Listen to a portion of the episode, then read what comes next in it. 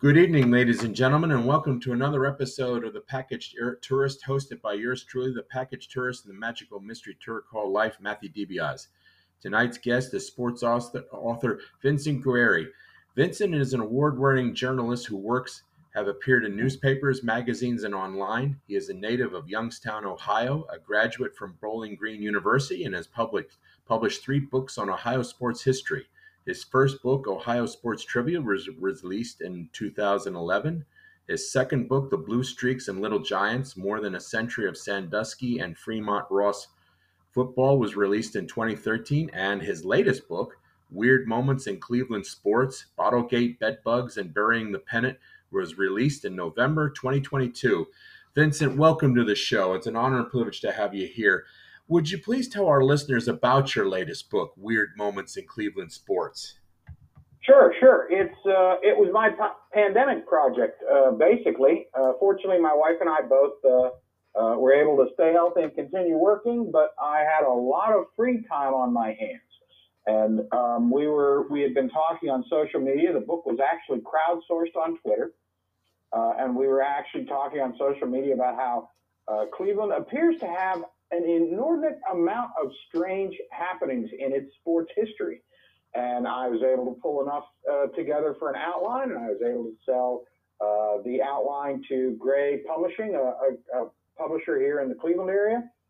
And um, I was able to write a book about it. Vince, I'm uh, look, looking at your book up on Amazon. There was one little weird moment that really uh, uh is, it's it's incredibly hilarious.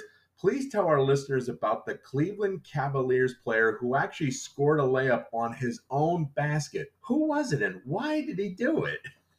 well, what's really funny is um, that is one of those things, and this is an example of how strange things can be in uh, in Cleveland sports. That actually happened on two separate occasions. Uh, the first time was the uh, Cavs' inaugural season in 1970 71 and they were playing the Portland Trailblazers, who was another uh, expansion team that year. Uh, so neither of them were really that good. And the Cavs get a uh, jump ball, uh, and they uh, engineer a fast break down the field, and uh, John Warren throws up a shot, and it goes in the basket, and the referees waved it off because it all took place heading toward the wrong basket. now that was garden variety uh, ineptitude. But what happened uh, 30 odd years later was was a little uh, a little stranger. It was even stranger than that, if you can believe it. Uh, there was a guy by the name of Ricky Davis, and this is the Cavs in 2002, uh, 03. They were the worst team in the NBA, and they they of course were able to parlay that into the first overall draft pick, which they used to get LeBron James. But prior to that, Ricky Davis was having himself a night against the Utah Jazz. Uh, it was a bad year for the Cavs. It wasn't a great year for the Jazz either. And they were, and the Cavs were on their way to winning that game. And Ricky Davis realized that he was a rebound away from a triple double. Um, obviously, uh, double figures in uh, points, uh, rebounds, and assists. So he uh, took the inbounds pass and actually took a shot at the opposing or the the Cavaliers' own basket so he could pull down a rebound and get his, his triple double. Um, he actually did not get the triple double because if you shoot at the wrong basket, it does not count as a rebound. Uh, and what he did get was absolutely trucked by a uh, by a player from from the Utah Jazz. And uh, Ricky Davis was uh, did not believe the hype around LeBron James. Uh, he said this is one more option for for uh, me to score more and uh, he was gone shortly after that. That's fantastic.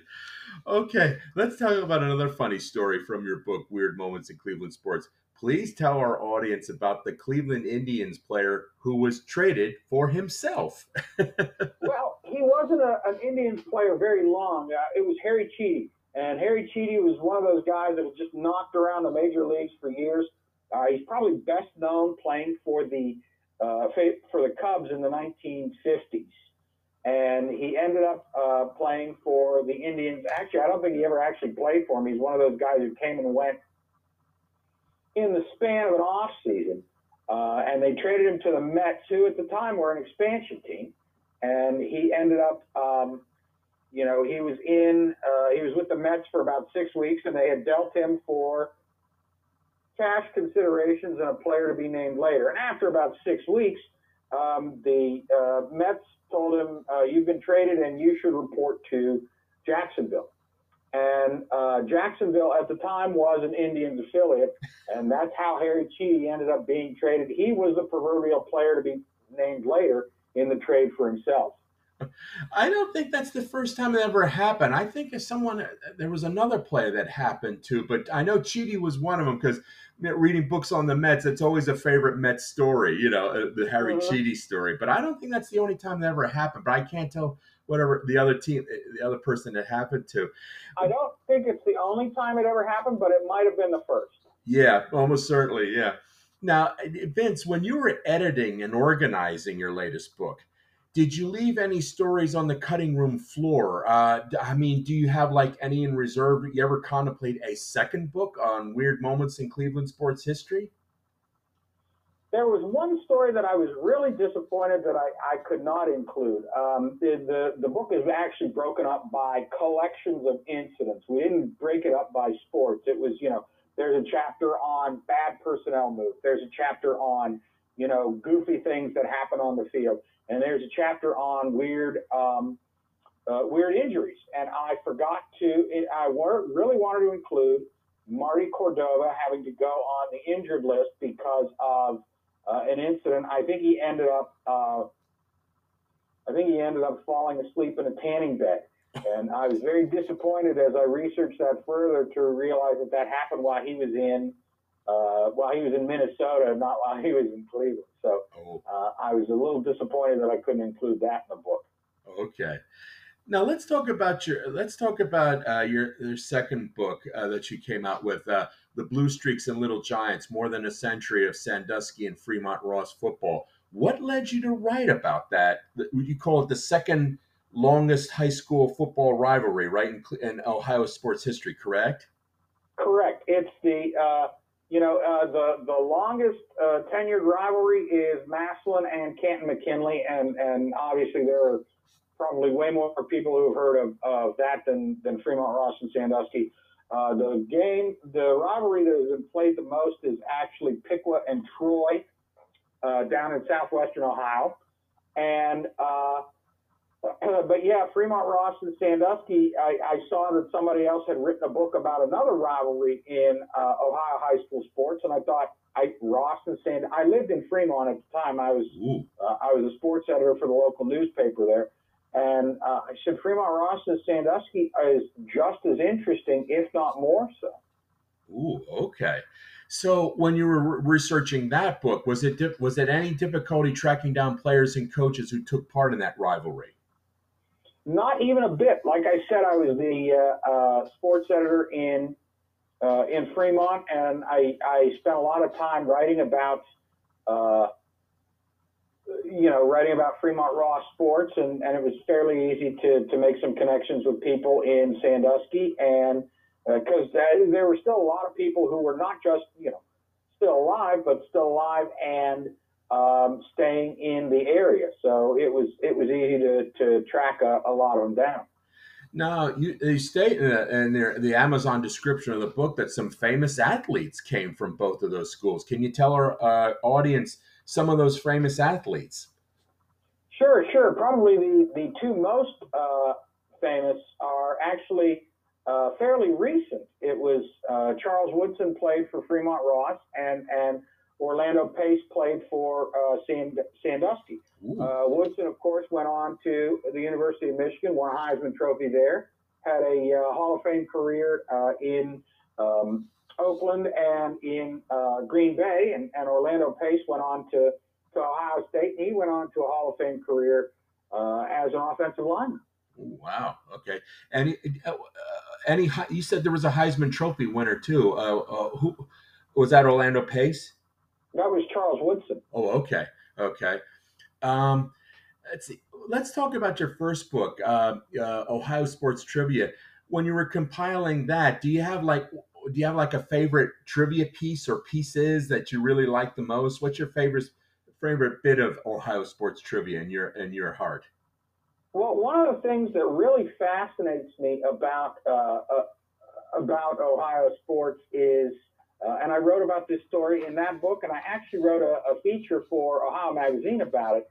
Uh, Ohio is uh, was where the longest U.S. Open golf tournament uh, was ever played. It was played at the Inverness Country Club in Toledo in 1931, Ooh. and it was uh, the the U.S. Open is a little different from uh, any other major golf tournament because um, you know places like the Masters or, or the British Open or, or, anything like that.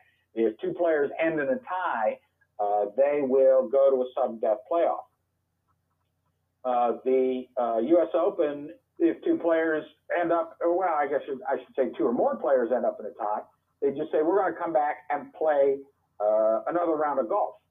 And uh, now uh, the way the rules are is you come back and you play another 18 holes of golf, and then you go into uh, a sudden death playoff if, if there's still a tie. But the way it used to be, the tournament used to be um, a three-day tournament. There was 18 holes, 18 holes, and then 36 holes on the final day. And in 1931, uh, after 72 holes, there were there were uh, two guys, uh, Billy Burke and George Von Elm, uh, who were tied. And under the rules of the day, they said, "Everybody come back. We're going to play 36 more holes the next day." Jeez. And this wasn't the first time that that had happened, but you know, usually at that point, uh, when you go into the first day of a playoff, uh, somebody really separates themselves. Uh, it happened once with Bobby Jones, and I think he ended up winning like by like six or seven strokes. But on this particular day, uh, Burke and Von Elm played 36 more holes, and they were tied again. So they had played uh, 108 holes of golf, and they were still still tied. And they said, "All right, come back tomorrow. We're going to play 36 more holes." And so they played another 36 more holes, and Burke won by one stroke. After all that, these two guys had played 144 holes of golf, never happened before, and they changed the rules to make sure that it never happened again. Oh man! And, and uh, Burke ended up winning by one stroke. Wow, jeez. Vince, um, when you were growing up, were you an athlete yourself? I, you know, I played, uh, I played baseball and football and basketball as a, as a kid. I kind of, you know, uh, I don't want to say grown out of it by the time I had left, uh, uh, by the time I, I had gotten to high school. Uh, I think I, I just realized uh, exactly my limitations. But, you know, I've, I've always been a, a sports fan, and it was right around that time where uh, I said, you know, I, I can't, uh, you know, I, I, I guess I can't really uh, play sports at, at any really high level. But, you know, even at that point, I realized that you know, I might be able to write about. And and I was able to. I've been able to do so since. And uh, you know, sometimes it feels like a, a con that uh, just keeps working. Oh, so so at what, what age did you start? Did you start writing? Well, obviously, I mean, like everybody else, I, I had to uh, do a certain amount of writing in in elementary school and junior high and high school. I the first time I really gave serious thought to you know doing it for a living was um, you know when I was in when I was in middle school. I had won a um, I had won a writing contest, and, and and my father said, "You think you can do this for a living?" And I said, "I don't know." And and I guess that was the first time that I really sort of considered it. Now, Vince, whenever I interview an author, I always ask this standard question. When you were growing up, who were your favorite authors? And of those favorite authors, did any of them inspire you to become an author or perhaps influence your writing style?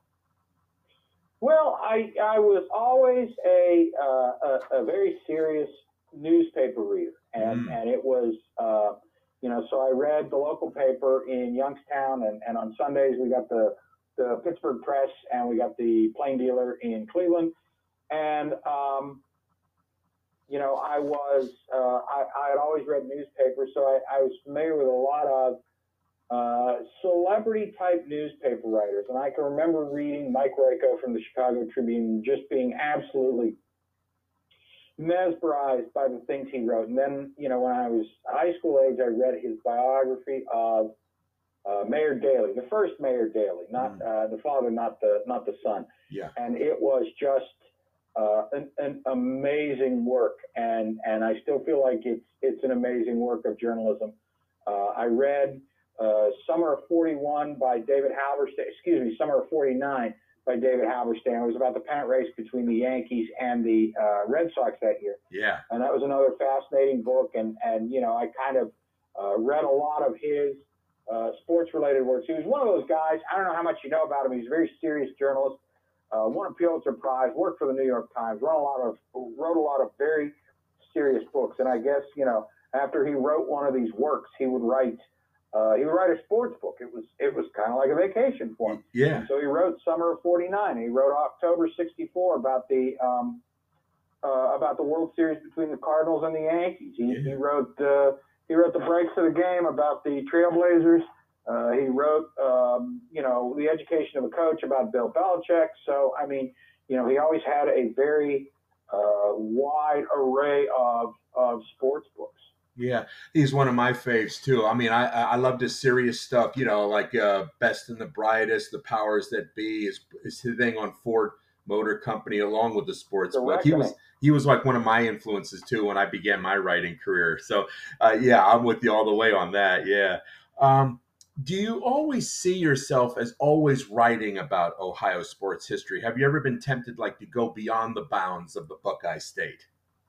Well, I, you know, I basically I do a lot of, of writing um, for uh, my day job is at the Chronicle Telegram. That's a local newspaper here in the Cleveland area. Okay. Uh, but I do a lot of freelance stuff on the side, and uh, a lot of it amounts to you know stories that interest me wherever I think I can find a home for 'em. Mm, Uh, so I wrote earlier this year for Smithsonian about the centennial of the opening of uh, the first Yankee Stadium. And uh, a couple of years ago, I wrote for Pittsburgh Quarterly about the centennial of the 1922 Rose Bowl, which is the uh, that Rose Bowl uh, featured the smallest school ever to play in a Rose Bowl, and that was Washington and Jefferson College out of Little Washington, Pennsylvania. They yeah. they battled California to a scoreless tie, the only scoreless tie ever to happen at the Rose Bowl. That was the last game before they built, you know, the current Rose Bowl stadium.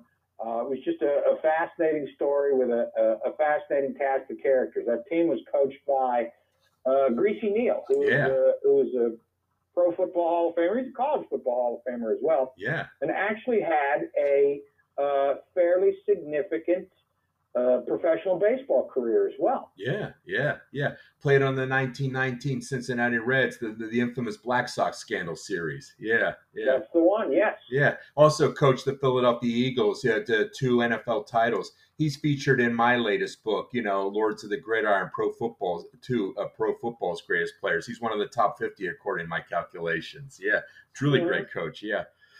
Vince, I'm always been kind of tear- curious. I hope you don't mind this. I have a little suggestion for you. Have you ever been tempted? Have you ever considered writing a history of the University of Miami at Ohio football program? Because that was the cradle of so many immortal college and pro football coaches. You ever been tempted to take a look at that history? I, I feel like there is a book on that that, that uh, is just coming out. Oh, So, I mean, I feel, yes, there it is Red Brick Magic, uh, Sean McVay, John Harbaugh, and Miami University's Cradle of Coaches. oh, okay. Yeah, someone So beat you one of to it. Things that's been, you know, written about at, at some length. I've actually uh, covered some of the coaches who, who went to, to Miami. Obviously, not anybody on on that big uh, big scale, but uh, you know, I know that there are some high school coaches uh, in in the area and some smaller college coaches who have. Uh, um, who, who have matriculated at Miami of Ohio. You know, when I was doing research for my own per, my third book, Lords of the Gridiron College Football's Greatest Coaches, one thing I noticed of all the top 50, it was a dead heat of which state produced the most coaches in my top 50. Ohio was one of them. West Virginia is the other one. But that's an interesting thing. The state of Ohio as a cradle, not just University of Oh- Miami and Ohio, but just the state as a whole. That's where a lot of great coaches come from. I mean, that's an interesting phenomenon. Yeah. Well, it's a very, uh, you know, obviously high school football is taken very, very seriously here. Um, there are an awful lot of, of colleges in Ohio as well. Uh, Ohio State, of course, is the biggest, but you know there are several MAC schools, and then there are a lot of uh, Division two and Division three schools as well. So there are lots of, and and obviously, if you've done any research on this, you know that um, there are, are certain coaches that you know they, they will keep moving up to the next level. Uh, a really good example is is Urban Meyer. He is an Ohio yeah. native, went to high school in Ohio, uh, went to college in Ohio, and uh, you know he kind of cut his teeth as a coach in Ohio as well. Yeah. So I mean, you know, there are a lot of these guys who will come up, you know, through the ranks. The, the great historic example is Paul Brown, who was also an Ohio native, played yep. uh, uh, played uh, high school football in uh, Massillon, uh, played college football at Miami, came back, coached at Massillon High School, coached at Ohio State uh, was first coach of the Browns and founded the uh, Cincinnati Bengals. That's right. Yeah, absolutely. Um, Vince, who are your favorite Ohio athletes? Uh, there, uh, there are just so many to choose from. I mean, I, I feel like at the top of my list is probably LeBron James, just because he is, you know, I can remember when he was in high school at St. Vincent St. Mary's, and and I mean, he was being hyped as the next big thing even then. And we've seen plenty of players who were hyped in high school or even in college that, you know, kind of reach, you know, their level of immortality and then are unable to go beyond that. But LeBron has, has delivered, I mean, everything. He has been under constant scrutiny since he was, since he pretty much started high school. And, you know, he's, he's done it all. I mean, he won a state title uh, when he was in high school. He he won. Uh, he obviously won titles with the with the Heat and the Cavs and the Lakers, and you know he has been. Uh, he's the NBA's leading scorer, and I mean, you know, he's got. I, if he doesn't have every record in the book, he's pretty close. And I mean, he's been able to do this at a high level yeah. for 20 years. Yep. Vince, please tell our listeners where can readers find all of your books?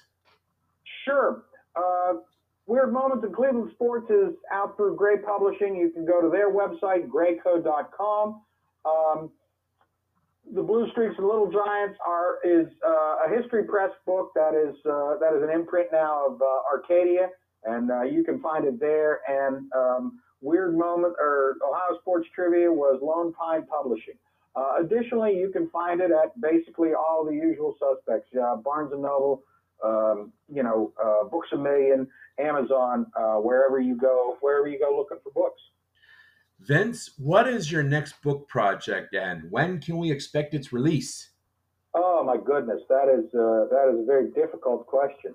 Um, I, uh, you know, I, I spent when, when you've written a couple of books, so so you understand uh, that when you write a book, you sit with a uh, a topic for usually at least a year and more likely probably longer. Yeah. Uh, so, I mean, you know, basically at this point, what I'm doing is, is trying to market my latest book and, and, and recharge, you know, I mean, I, I have a couple of, uh, of ideas that, uh, let's say have caught my fancy, but I have not done anything even remotely serious about uh, writing another book at this point. Well, Vince, when you do come out with your next work, please let me know. I want you on my show again. You're always welcome, Vince, okay? Well, I appreciate that. Thanks again for having me. And it's a great honor to have you on, Vince, and I wish you the best of luck in all your writing endeavors, okay? All right. Thank you. You take care. Okay. Bye bye. You too.